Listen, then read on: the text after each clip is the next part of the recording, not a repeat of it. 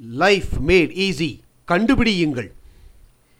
யார் கண்டுபிடிக்கிறார்களோ அவர்களுக்கே இந்த உலகம் உரிமையானது என்று ஒரு பழமொழி உண்டு. கண்டுபிடிப்பது மட்டும் போதாது ஆனால் அதுதான் தொடக்கம். கண்டுபிடிப்பது என்றால் எங்கே பிழை இருக்கிறது அதை எப்படி சீர் செய்வது இதையெல்லாம் நீங்கள் கண்டுபிடித்து விட்டால் நீங்கள் பாதி வழி வந்துவிட்டீர்கள் என்று பொருள். எது தவறு என்று கண்டுபிடித்து அதை எப்படி பழுது பார்ப்பது என்று தெரிந்து அதை செயல்படுத்திவிட்டால் உங்கள் கண்டுபிடிப்பை அதற்கு பயன்படுத்தி கொண்டால் முழு வெற்றி கிடைத்து விட்டதாக பொருள். எங்கே பிரச்சனை என்று கண்டுபிடித்து அதை தீர்க்க வழியும் கண்டுபிடித்து அந்த பிழையையும் நீங்களே சரி செய்துவிட்டால் பிறகு நீங்கள் சீக்கிரம் பணக்காரனாக ஆகிவிடுவீர்கள். மக்கள் எதை விரும்புகிறார்கள்? என்ன விரும்புகிறார்கள்? அவர்களது விருப்பத்தை கவர்வது எப்படி என்பதை கண்டுபிடித்து பிறகு அவர்கள் விருப்பத்தை எப்படி நிறைவேற்றுவது என்று கண்டுபிடித்து பின்னர் மக்களுக்கு தேவையானவற்றை குறைந்த லாபத்தில் அவர்களுக்கு கொடுத்தால் சீக்கிரம் செல்வந்தனாகிவிடலாம் ஏராளமான எடுத்துக்காட்டுகளை கூறலாம். ஒரு பாடம் மிக தெளிவானது. முதலில் நீங்கள் கண்டுபிடிக்க வேண்டும். பலமுறை சொல்லப்படும் வாசகம் ஒன்று உண்டு அரைகுறை அறிவு ஆபத்தானது. இதில் இன்னொன்றையும் சேர்த்து கொள்ளலாம். மிகவும் குறைந்த அறிவானது நாசத்தை ஏற்படுத்தும். கண்டுபிடிப்பிற்கான ஒரே ஒரு வழி கேட்பதுதான். நீங்கள் மக்களிடம் கேட்கலாம் புத்தகங்களிடம் கேட்கலாம். நீங்கள் மக்களிடம் புத்தகங்களிடம் நிச்சயம் கேட்டே ஆக வேண்டும்.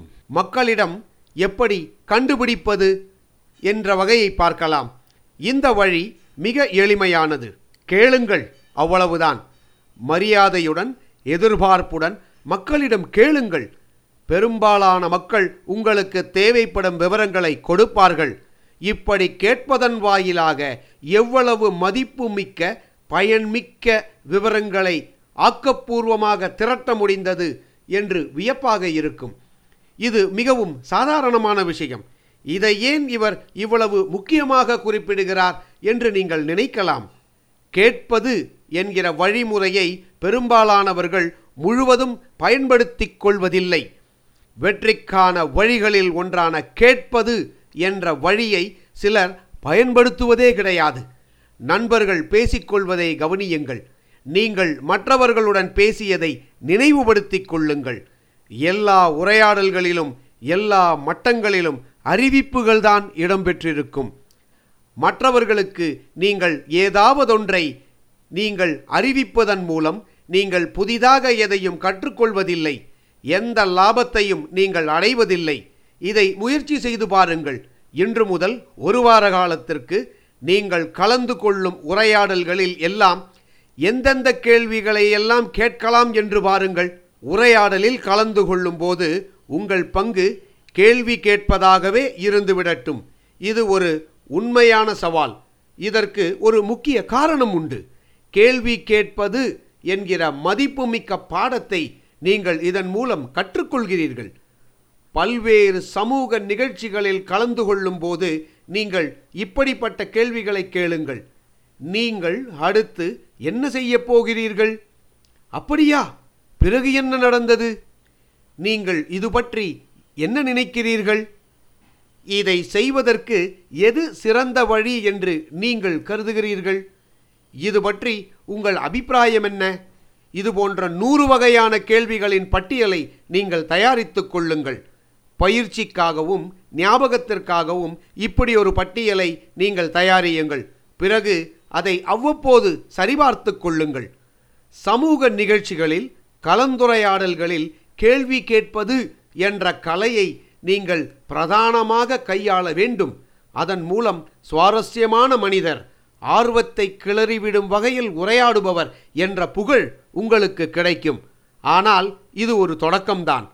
கேள்வி கேட்பதில் நீங்கள் முழு திறமை பெற்று அதன் மூலம் கிடைக்கின்ற விவரங்களை நீங்கள் உங்கள் தொழிலில் பயன்படுத்தி கொண்டால் அதன் மூலம் இரண்டு குறிக்கோள்கள் நிறைவேறும்.